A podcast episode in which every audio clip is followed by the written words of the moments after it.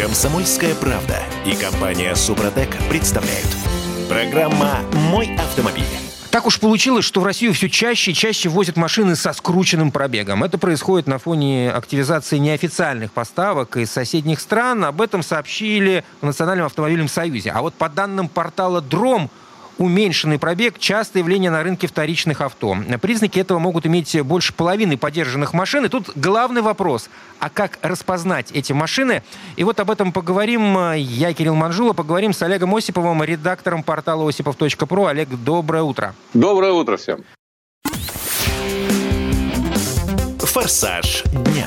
Олег, вообще это реально узнать, э, выяснить? Ну, все реально, на самом деле. Весь вопрос э, в трудозатратах, так сказать. Но по американским машинам вообще нечего делать, выяснять. А, потому Почему? что есть э, такой сервис Carfax, допустим. И все до одной машины, которые э, продаются в Америке, история через этот Carfax узнается в два клика. А, то есть просто надо знать и этим пользоваться.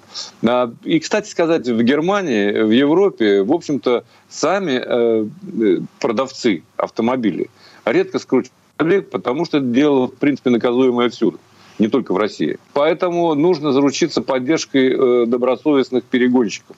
Вот так бы я это назвал. Ну, здесь Понятно, здесь много, сейчас- много составляющих. Добросовестный перегонщик а, и- Вот. и, надеяться на честность немцев, о которой, кстати, говорят, что и в Германии сейчас э, массово, ну не массово, но замечены случаи достаточно частого скручивания пробега. Но согласитесь, что замечены случаи и массовые явления Согласен, это да. немножко разного порядка вещи, так сказать. Э, В общем, немцу это и в голову не придет.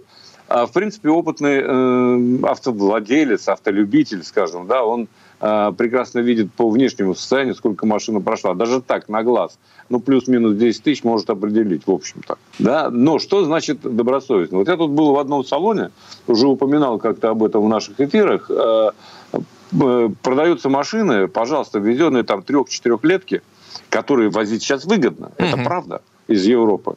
То есть они стоят дешевле, чем новый китайский автомобиль на российском рынке. Поэтому это, конечно, за 2,5, за 2,5 миллиона можно купить очень приличный автомобиль европейского производства, который будет ездить как положено и прослужит дольше, чем то, что возится иной раз из-под небесной. Самое Ну, главное, это автомобиль. Это проблема такая. Самое главное, это Это автомобиль, автомобиль. Это автомобиль, согласен. а не нечто на А, четырех вот, колесах.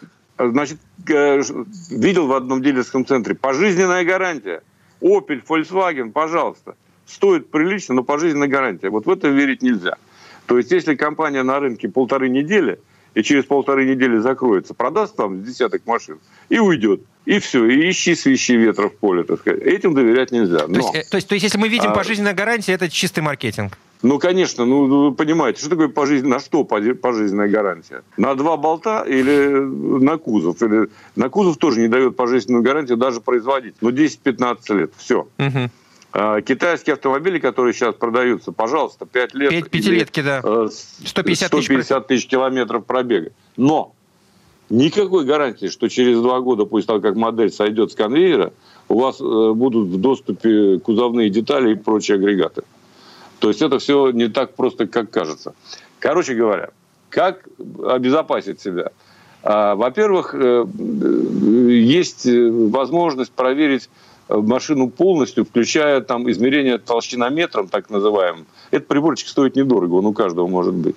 А, Значит, если у вас есть доверенное лицо э, в виде официального дилера, который на рынке работает уже больше 10 лет, там, условно говоря, 5-10 лет, и не собирается уходить, то есть отстроил большой дилерский центр. И он дает гарантию, не какая-то фирма при нем, а он, этот дилерский центр, дает гарантию на автомобиль. Этому можно, э, в общем, верить. И кроме того, можно потребовать, проверить, была ли машина в аварии. Это уточняется легко.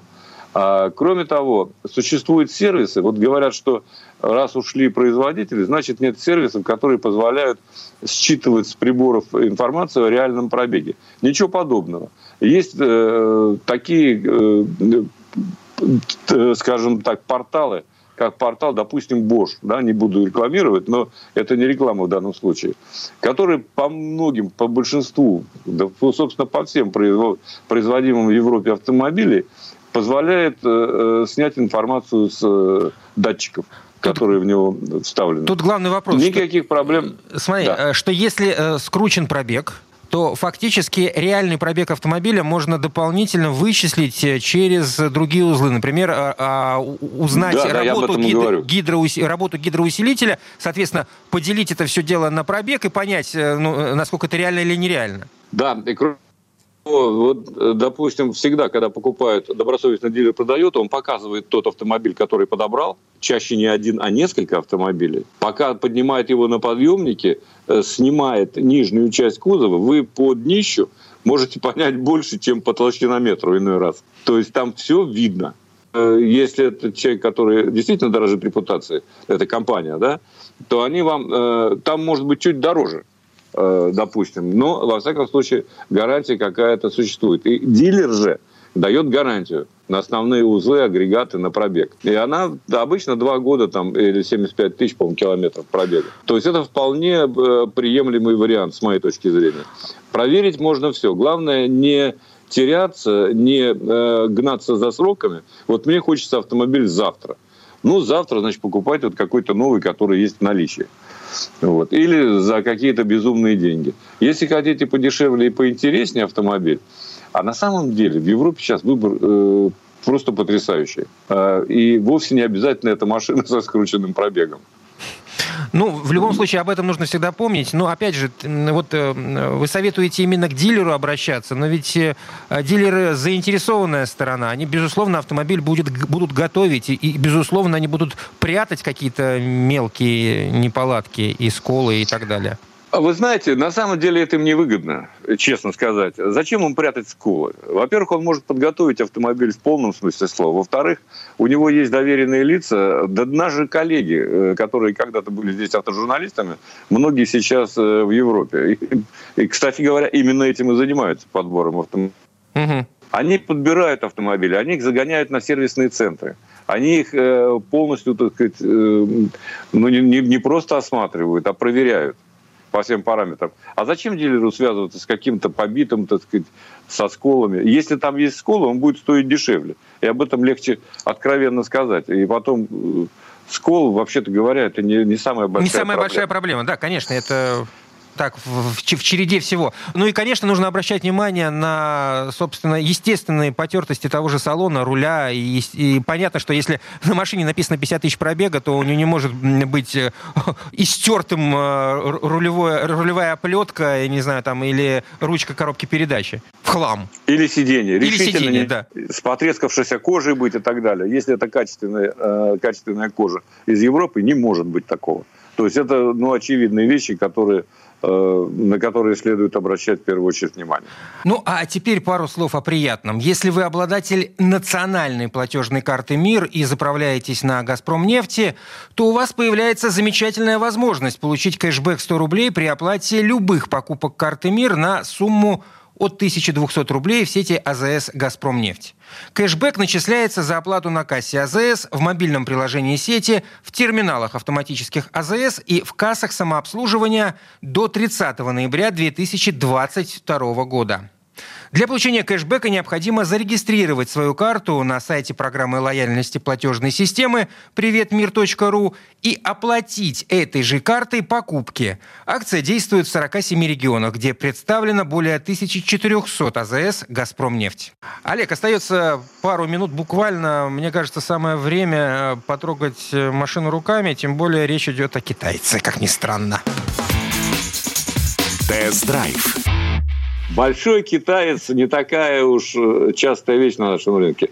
Речь идет об Exide VX. Exide – это э, суббренд э, компании Cherry. И надо заметить, автомобиль, конечно, выглядит роскошно. Стоит э, в хорошей, в полной комплектации, максимальной, около 5 миллионов. Mm-hmm. Это правда. Но он едет, я должен заметить. А не без недостатков, но он едет. Там э, под капотом стоит двухлитровый турбиновый двигатель, бензиновый, разумеется. Он развивает 249 сил. Но понятно, что наши налоги вот именно э, такой позволяют, такую мощность, да, чтобы не переплачивать. И максимальный момент составляет 385 ньютон-метров. Почему это важно? Потому что вот этот самый момент китайцы э, научились делать в этом смысле двигатели. И при этом, я должен заметить, они используют многие компоненты западного производства. То есть э, это не так сказать, сделано на коленке в самом Китае, где-нибудь, так сказать, в мастерской, это то, что поставляются на многие конвейеры мира. Короче говоря, он разгоняет этот вообще достаточно большой Тяжелый. и тяжелый автомобиль, ну, почти 5 метров в длину. То есть там три ряда сидений. Это 7 мест при всем при том. Так вот он разгоняет этот движок его за 8,5 секунд до сотни и максималку обеспечивает 195 э, километров в час. Поскольку времени много, я скажу, что вряд ли кто поедет э, с такой скоростью 195. Потому что, честно сказать, э, немного стрёмно на нем э, ехать на высокой скорости. Очень комфортно очень э, комфортные подвески. Они, шумоизоляция, э, ну, пожалуй, на очень высоком уровне. Он... На самом деле, но он э, валкий, он очень мягкий, как многие э, автомобили из Азии, не обязательно из Китая, вообще из Азии, да.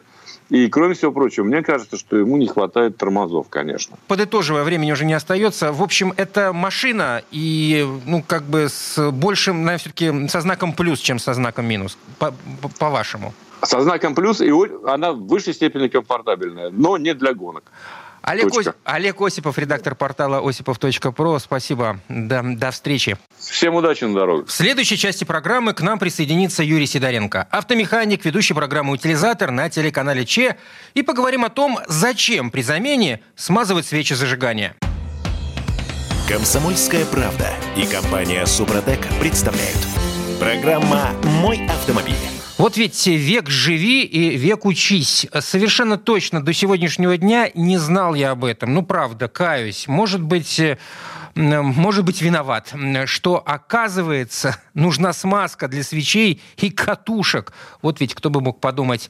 Ну, обо всем об этом э, сейчас нам расскажет э, Юрий Сидоренко, автомеханик, ведущий программу «Утилизатор» на телеканале ЧЕ. Юра, добрый день, доброе утро. Доброе утро, дорогие друзья. Автомастер. Юр, ну правда, не догадывался даже, что надо смазывать э, свечи и катушки. Ну, слушай, Кирилл, ну не ты один не догадываешься об этом. Потому что многие про это не знают. Ты знаешь... Э, да просто не делаем мы это. Ну, ну, не, ну не меняем мы сейчас сами свечи. Ну, вообще-то об этом должны говорить автомеханики, которые вам меняют свечи. И они должны вам это делать, ну, как бы смазать свечу, свечу надо обязательно, чтобы вас же уберечь от э, последующего дорогостоящего ремонта.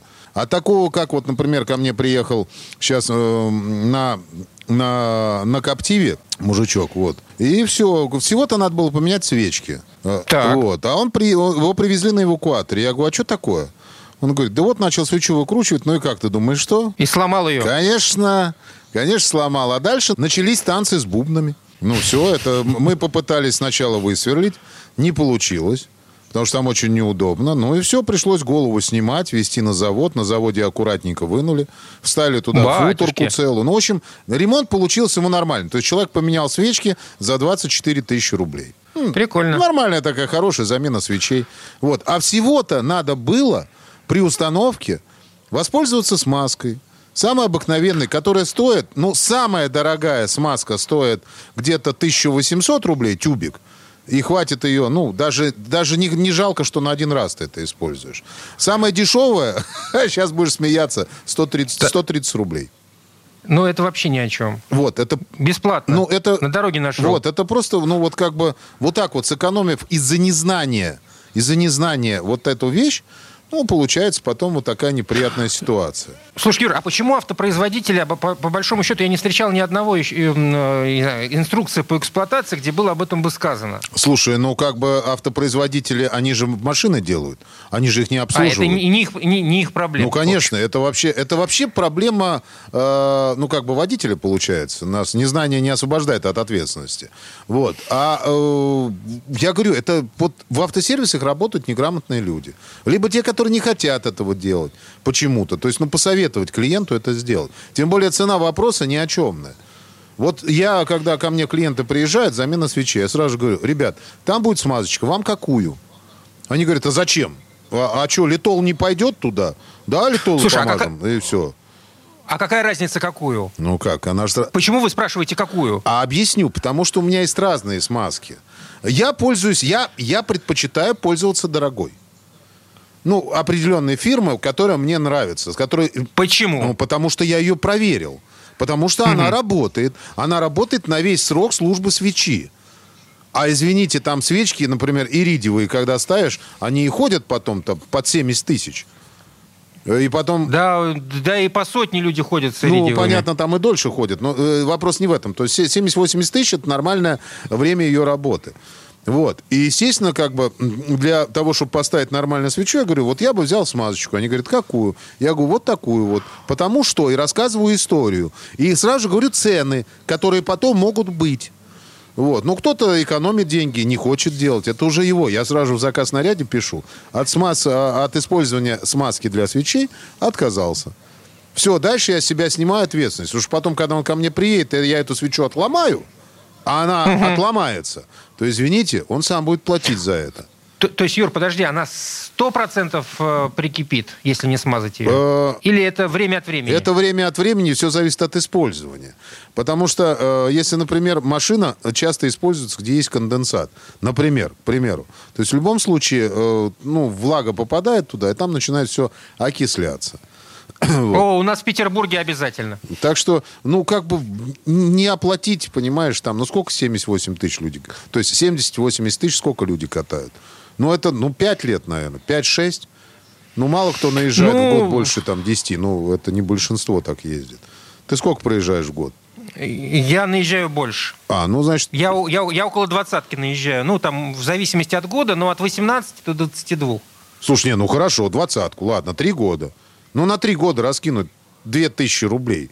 Это что, это, это как... Да нет, это смешно. На, экономить на, на- То есть, ну, здесь, э, здесь прежде всего нужно донести до человека, а, какие последствия будут, какие, возможно, последствия Ну, будут. так с этого мы и начинаем всегда. То же самое, когда э, также вот продаю эту смазку, э, не не накручивая много на ней. Просто продаю, например, для контактов на э, аккумуляторе. Мы же раньше вообще не, ну, как бы литолом мазали, и все, и проблем нет. Сейчас получилась хорошая смазочка есть, которая дает лучший результат, чем литол. Потому что литол, он, он, он жесткий потом становится. А эта смазка, которая специально для контактов, например, вот для аккумулятора, она не становится жесткой, она всегда остается жидкая. То есть ты ее потом смазываешь, и все нормально. Но это много таких вещей, ну, как бы про- прогресс не стоит на месте. И надо просто за этим следить и за этим, этим пользоваться. Обычный потребитель, автолюбитель, конечно, он этого всего не знает. Да ему это и не надо знать. Ему совершенно незачем знать. Он должен приехать в автосервис. Почему он называется? Автомобильный сервис. То есть это сервис. То есть он приезжает туда. Я стараюсь создать такую инфраструктуру для клиента, чтобы он был всем доволен, чтобы ему сделали все, чтобы он не думал ни о чем. Он машину пригнал, я ему сделал, и все, он меня спросил, я все ему рассказал, все написал, он радостно и довольно уехал. Вот так это должно быть. Это же сервис. Юр, а катушки зажигания зачем смазывать? А разная смазка есть. Вот давай, кстати, к смазкам сейчас перейду. Они бывают двух типов. Одна – это диэлектрическая смазка, первый тип. Она как раз наносится на изолятор свечи и вот на катушки. Э, Это, она предназначена для того, чтобы исключить пробой изоляции. Вот, то есть как бы, ну, чтобы искра никуда не уходила, вправо, влево Ну, там, и так да, далее. понятно. То есть Мгм. э, эта смазка очень плохо проводит ток. Вот здесь, кстати, ошибочно многие делают, как многие, те, кто пользуется, покупают вот эту смазку и мажут ей контакты. Ну, все, контакта нет, все, отлично. Класс. Молодцы, прекрасно помазали, законсервировали свечку. Все, дальше она работать не будет. Вот. И второй тип смазки, вот это самый важный, который вот вообще от нее отказываться нельзя. Это ладно, это бог с ним. То есть как бы без нее машина будет ехать. Даже если будет влажность по- повышенная, вы попадете в туман. Ну да, будет чуть-чуть искра убегать, но не, не настолько страшно. Э, ну, страшно, конечно, если катушки разнесенные по цилиндрам. Если искра начинает убегать, катушка может сгореть. Опять же таки. Тут желательно, ну, как бы смотреть, что как. Вот. И второй тип смазки, он как раз призван уберечь от прикипания свечи в колодце. Вот это очень важный момент, и тут надо однозначно ей пользоваться. Ребят, когда вы при- решили поменять свечки, вы же покупаете свечи зажигания, они стоят дорого. То есть нормальная Дорого. свеча стоит Сейчас дорого. особенно. Да, то есть не надо э, считать, что э, если вы где-то урвали дешевле, значит у вас все будет хорошо. Потом вы либо их э, быстрее поменяете, либо машина будет неправильно работать, начнутся пропуски в зажигании, она свалится в аварию. Поверьте мне, вся экономия тут же сожрется на бензине. Вот, взяли, купили комплект свечей. Даже если вы э, э, перестрахуйтесь, купите сами эту смазочку. Она есть во всех магазинах, она так и называется. То есть там куча всяких вещей. Если, кстати, кому интересно, э, какой пользуюсь я смазкой, тогда можете мне написать, э, какой я пользуюсь смазкой для э, свечей, для того, чтобы они не прикипали. Я, можете мне написать на, в мою группу ВКонтакте Сидоренко Юрий Официал. Э, Вот. И я вам отвечу, прям сделаю скрини, скрины, отправлю ту смазку, которую я пользуюсь, которую рекомендую. Ну, так, чтобы нас не обвинили в рекламе. Конечно, Ну, э, конечно. слу- Есть смазки какие у нас? Графитовые, медные, керамические. Какая подходит? Ну, слушай, медная хорошо подходит. Ну вот, однозначно. Керамическая прекрасно подходит. Они разные. Вот графитка, ну, это самое-самое менее, э, менее, менее э, Подходящий. Да, подходящий вариант. Вот, и в любом случае, как бы, надо обязательно смазывать, потому что э, там температуры большие, нагрев большой, и плюс еще голова, э, ну, она сделана из другого материала. То есть, как бы, естественно, все это должно уживаться, и все должно дружиться между собой. Вот.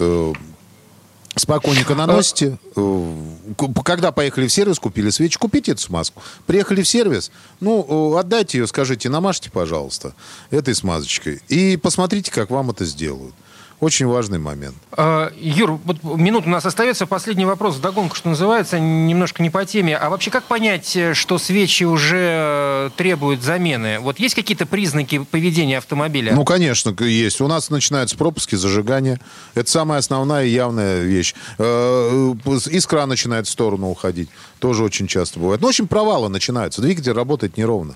И постоянно прописываются пропуски по зажиганию. Надо смотреть, ну, во-первых, по пробегу, и, во-вторых, по ра- работе мотора. Больше никак. Визуально вы не поймете. То есть бывают такие ну, там свечи... говорят, э, накипь, что-то там, грязь какая-то. Ой, нет, слушай, я такие свечи, тут машины приезжали, э, там такие свечи стояли жуткие, но при этом машина ровно работала.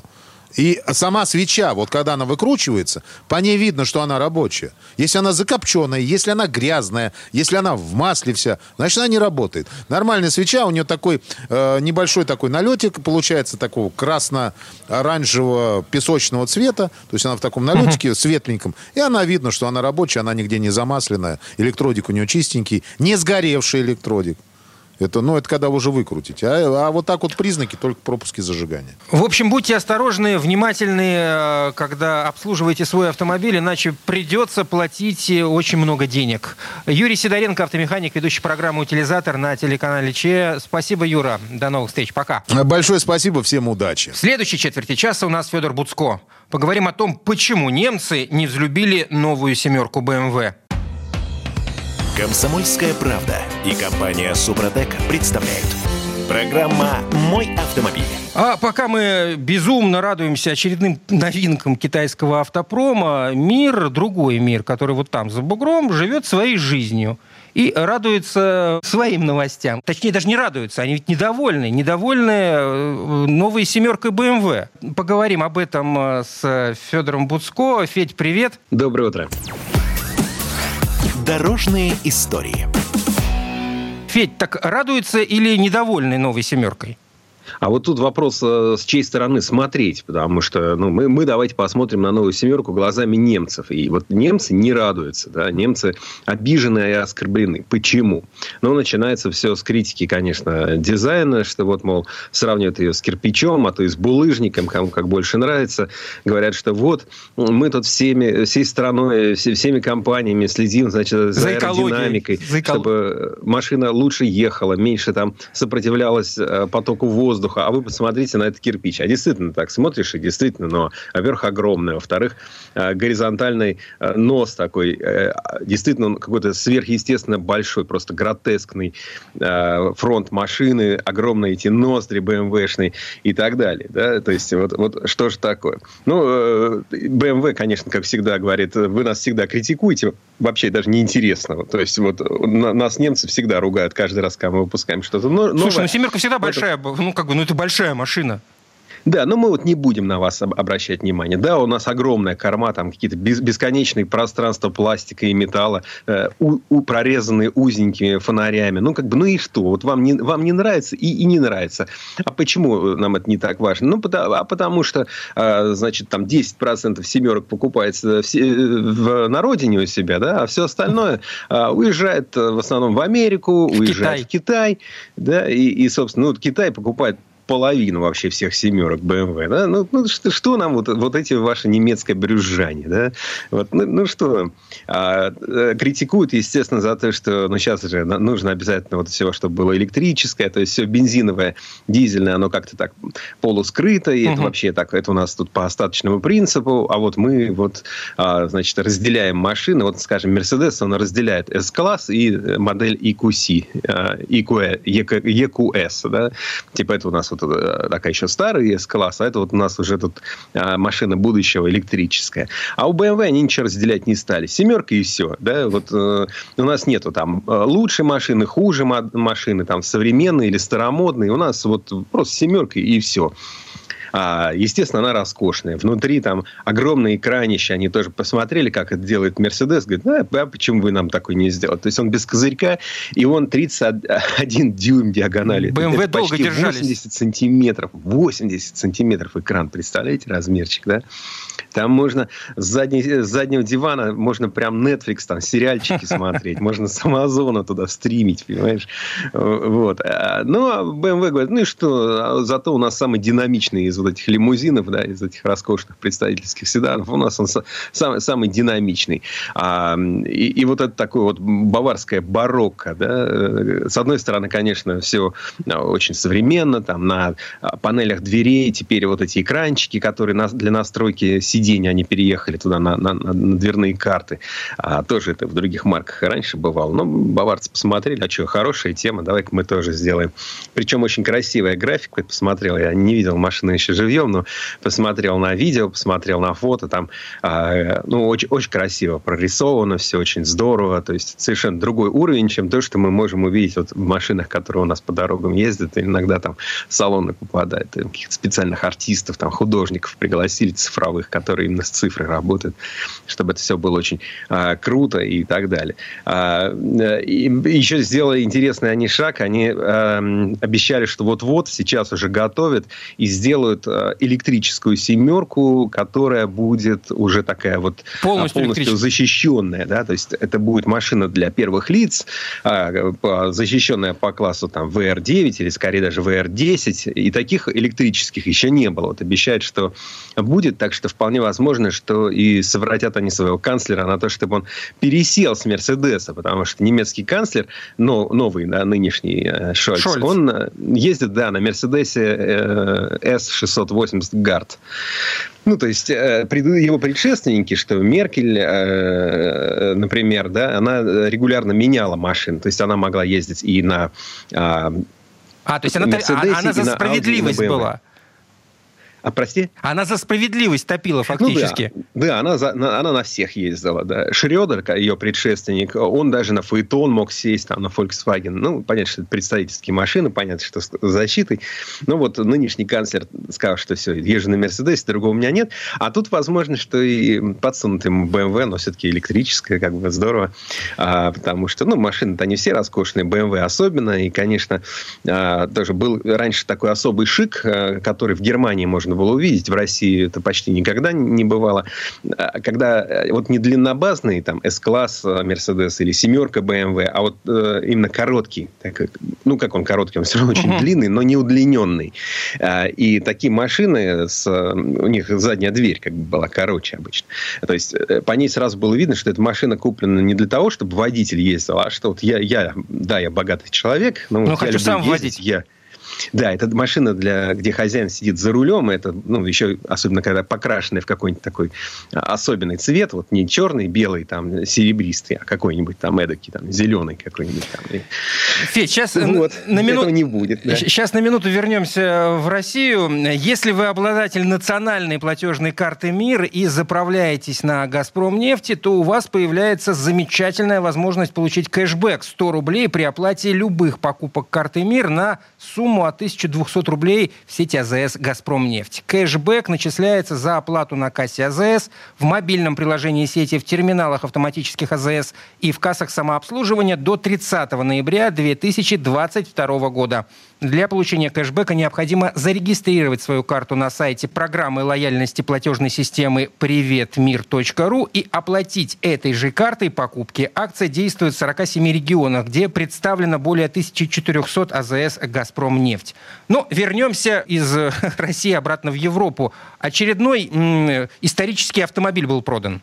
Ушел с молотка. Да, ушел с молотка автомобиль, который бы я, я, я бы тоже на него смотрел, потому что это автомобиль Фредди Меркьюри, солиста а, группы Queen, уже там давно умершего. Но ездил он на этой машине, никогда не ездил сам за рулем, но она встречается даже в клипе Will Rock You. А, есть фотографии, где Меркьюри, значит, в этой а, машине едет. Известно, что он там какие-то договора подписывал. Вообще, ну, как бы подтверждено, что это его автомобиль. После смерти певца, значит, на этой машине а, ездила его сестра, немножко поездила и, ну, продала. И тогда, э, собственно говоря, машина, когда она покупалась, она стоила какие-то без, безумные деньги, там, порядка там 140 а, а, тысяч тогда еще не было евро, да, но были марки, фунты, там, доллары и так далее. Ну, доллары они сейчас остались. Ну, в общем, она была очень дорогая, она была дороже, чем самый шикарный Мерседес, который вроде бы умел все то же самое, но вот этот вот Silver Shadow Rolls-Royce 74 года, э, роскошнейший из автомобилей, и, в общем, группа Queen тогда уже была знаменитой, Фредди Меркьюри мог себе позволить его купить, а вот после смерти поездила немножечко, а, значит, его сестра и продала его недорого, да, продала его на eBay, то есть вообще как на Авито, там, понимаешь, через Яндекс. Серьезно? То есть, то есть не было никакого аукциона, не было крика, что это машина Фредди Меркьюри? Ну вот, да, 91 год, э, Меркьюри умер, она, значит, поездила на нем, поездила, он, наверное, ломучий был, значит, в 2005 году, не так-то давно, его продали за 11 тысяч евро. Ну, ну вообще, ну совсем. Несерьезно. Но, а, значит, э, а вот э, после этого он там походил по рукам, и после этого его купил небезызвестный в России музыкант Андрей Данилко, он же Верка Сердючка. Вот. Он на нем поездил, и сейчас эта машина продавалась, и тут уже, конечно, совсем, цена была другая. Совсем другие да, там уже Со 326 э, тысяч евро значит, э, было выручено за этот автомобиль. Хотя похожие машины такого же года, такой же комплектации, в таком же примерно состоянии, стоят 1030-40. Но здесь, конечно, сыграла роль а, имя артиста, естественно, не, не, не, не, не Верки Сердючки, а Фредди Мерки. Слушай, ну это, это музейный автомобиль фактически получается получается уже. Да, это музей, музейный или коллекционный автомобиль. Э, и, конечно, вот с таким провинансом, то есть ну, с таким происхождением эта машина, в общем-то, дешеветь не должна. Хотя не знаю, как это должно быть в будущем. Ведь когда-нибудь а, те люди, которые еще любят группу Queen, э, они уже тоже уйдут, так сказать, со сцены, да, они, они, они уже не, не, не будут э, представлять ту прослойку общества, у которой может быть такая сумма денег, да. Слушай, ну, ну до, сих, до, до сих пор же покупают покупают автомобили каких-то там, не знаю, значимых исторических фигур начала 20 века. Ну, да? кр- кроме того, что да. это старинные автомобили, безусловно, но и играет роль то, что ими владели э, исторические персонажи. Да, конечно, есть такое дело, есть, совершенно верно. А... Ну, в общем, вот такая вот история, как можно купить за, за дешево, а потом продать подороже. Так что, наверное, надо держать руку на пульсе. И нас тоже иногда что-то продается, иногда у нас тоже бывают машины из коллекции Брежнева.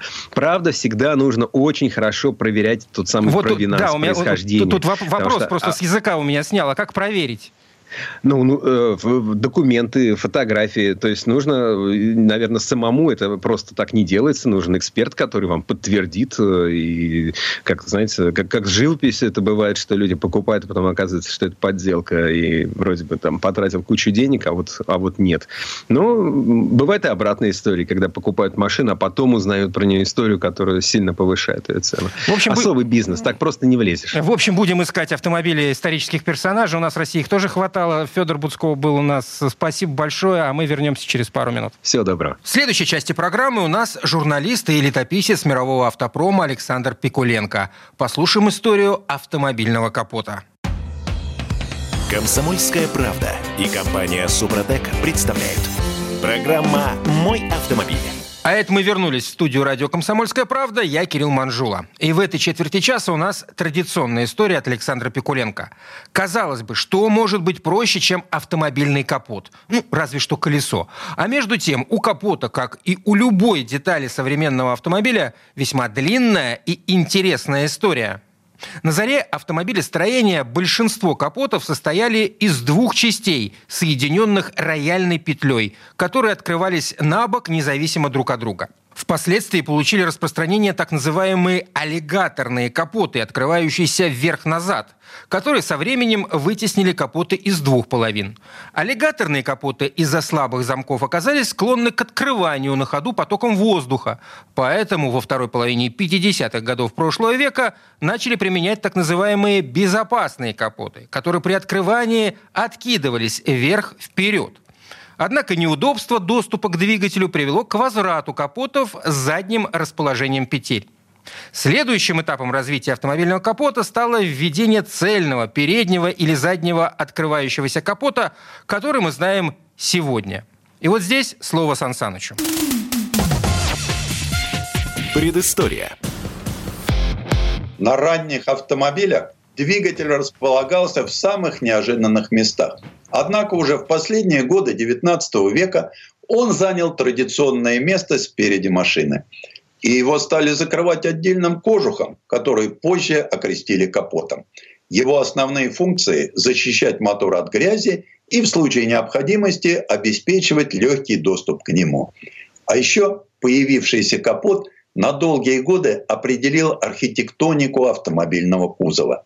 У автомобилей начала прошлого века капот закрывал пространство между радиатором и торпедо. Так называли тогда перегородку между двигателем и водителем. Их соединяла продольная распорка, к которой крепились боковины. В поднятом состоянии каждая из них складывалась пополам и открывала доступ к важнейшим частям двигателя.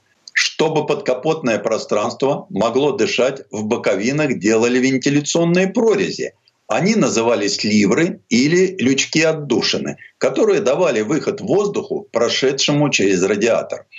А на тех машинах, где радиатор размещался над маховиком, одновременно выполнявшим функцию вентилятора, под мотором устанавливали специальный поддон – он служил дефлектором для воздуха и препятствовал засасыванию вентилятором дорожной грязи и воды в подкапотное пространство. К примеру, на первом советском грузовике АМАФ-15 радиатор стоял спереди, а лопасти были на маховике, который находился на заднем конце мотора, просасывая воздух через него и все подкапотное пространство. Чтобы тяга была лучше – Боковины капота не имели ливров, а под мотором находился простиравшийся от лонжерона до лонжерона кожух. От вибрации и перекосов рамы замки боковин у многих капотов нередко открывались самостоятельно. Случалось, что после этого, особенно на быстроходных гоночных машинах, отстегнувшийся капот срывало потоком встречного воздуха. Поэтому на таких автомобилях боковины нередко перехватывали поперек широким кожаным ремнем. История автомобилестроения знает примеры, когда капот, объединенный с передними крыльями, крепился на прочных петлях и мог откидываться до лобового стекла. Так часто делали на малолитражках с двигателями воздушного охлаждения. Ну а потом появился капот-капюшон. У автомобилей вагонной компоновки капот может быть внутренним, доступным из салона – у таких машин он представляет собой расположенный между сиденьями водителя и переднего пассажира съемный металлический колпак. В другом случае большинство грузовых тягачей в роли капота выступает вся кабина, откидывающаяся на шарнирах для доступа к двигателю, что не исключает возможности наличия отдельного капота внутри кабины, используемого для регулировок и мелкого ремонта. У заднемоторных автомобилей капот расположен в задней части кузова, а спереди имеется крышка багажника. У заднемоторных универсалах капот обычно внутренний, доступный из багажного отсека при открытой задней двери. У некоторых среднемоторных автомобилей и мотоколясок доступ к двигателю осуществлялся из салона путем откидывания спинки заднего сиденья. В 30-е годы прошлого века получили массовое распространение карбюраторы с так называемым падающим потоком смеси. В этом случае карбюратор располагался не в нижней части моторного отсека, где-то чуть выше лонжерона рама, а на уровне головки блока. Для доступа к нему, прерывателю, распределителю и свечам можно было обойтись только верхней крышкой. Именно такие капоты, заложенные спереди и расширяющиеся к лобовому стеклу, назвали аллигаторными. Как раз в этот момент необходимость в подъемных боковинах отпала. Обычно аллигаторный капот навешивали на двух петлях, а его замок располагался в зоне радиатора. Для регулировок двигателя, проверки уровня масла и воды водитель подходил не сбоку, а спереди. Так было удобнее. Нередко аллигаторный капот объединяли с декоративной крышкой радиатора. Причиной тому стало вовсе не стремление дизайнеров к мнимой красоте. Просто при обслуживании мотора и электрооборудования механик получал полный доступ. А еще на такой капот хорошо вставала какая-нибудь фигурка, служившая удобной ручкой. Когда же парк автомобилей на планете обрел многомиллионный размах, остро встал вопрос о безопасности. Дело в том, что в случае поломки замка аллигаторный капот с задними петлями встречным потоком воздуха откидывался на ветровое стекло и, конечно же, создавал аварийную ситуацию. Тогда-то специалисты по безопасности и предложили навешивать капот на передних петлях сложной рычажной формы. Они позволяли фиксировать открытый капот в вертикальном положении и не стеснять движение механика при обслуживании мотора. Однако и старинные конструкции очень неохотно сдавали свои позиции. В 50-е годы, да и позже, в обиходе были капоты, которые целиком откидывались в бок – на правую или левую стороны. Самопроизвольно такие капоты не открывались. Примером к тому наш отечественный ГАЗ М12 ЗИМ и целый ряд американских автомобилей. Год от года конструкция капота усложнялась. На нем появились звукопоглощающая обшивка, воздухозаборники, декоративная радиаторная решетка. Совершенствовались и замки, которые стали фиксировать их более надежно, не позволяя открываться даже при сильных ударах. Что же касается формы капота, то в процессе эволюции он из коробки превратился в крышку. Совсем особняком стоит конструкция капота нашей незабвенной буханки. Это именно крышка, расположенная между водителем и пассажиром. Открыв ее, получали доступ к двигателю и его навесным агрегатам. Многим это нравилось, так как можно было заняться ремонтом, не покидая кабину. И если прежде для того, чтобы открыть капот, служила специальная лапка в его передней части, то впоследствии автоконструкторы отдали предпочтение дистанционному приводу, управляемому с места водителя. Тяги и тросы такого механизма сегодня уже кажутся устаревшими, и их место занимает электропривод. Ведь это уже произошло с приводами дроссельных заслонок или с замками багажника. Там уже давно весь контроль по проводам. В Японии и Европе в последние годы введены нормы, которые устанавливают ограничения на тяжесть повреждений головы пешехода при ударе об автомобиль. Это влечет более продвинутые конструкции капота, такие как капот с внутренней панелью. Иные разработки делают капот активной конструкции, чтобы он при столкновении с пешеходом выталкивал свою поверхность на несколько сантиметров от твердых деталей двигателя. Это достигается с помощью механических или пиротехнических приспособлений. Также ведутся разработки безопасного капота, в котором применен механический алюминиевый поглотитель энергии. Но возникает вопрос, а нужен ли современному двигателю открывающийся капот. Прежде ведь все время приходилось что-то делать в моторном отсеке. Проверять уровни разных жидкостей, тормозной, омывающий, масло, антифриза, регулировать зазоры, менять фильтры. Теперь же часть операции отпала совсем, например, регулировка клапанов – ведь повсеместно стоят гидрокомпенсаторы. Кроме того, обслуживание теперь проводят с большими интервалами и все больше входит в компетенцию сервисменов, а не водителя. Так что в этом случае вместо капота может занять съемная только на автосервисе панель, что, впрочем, и было сделано на Audi A2. Ну а дальнейшее развитие приведет к тому, что будет только небольшой лючок над нужным агрегатом, через который и будет обеспечен доступ. А для монтажа деталей на случай серьезного ремонта предусмотрена возможность снятия модуля целиком, причем снизу. Именно так это реализуется на современных электромобилях. Ну а если взять отдельные случаи, такие как автомобили полувагонной компоновки, то у них капот открывает совсем небольшой проем моторного отсека. Во всяком случае в два, а то и в три раза меньше, чем классический капот. Так что двигатель прячется все глубже и глубже в кузов, и капот в обозримом будущем исчезнет навсегда. Предыстория. Сан Саныч, спасибо. Это был Александр Пикуленко, летописец мировой автомобильной индустрии. А у меня на сегодня все. С вами был Кирилл Манжула. Берегите себя. Программа «Мой автомобиль».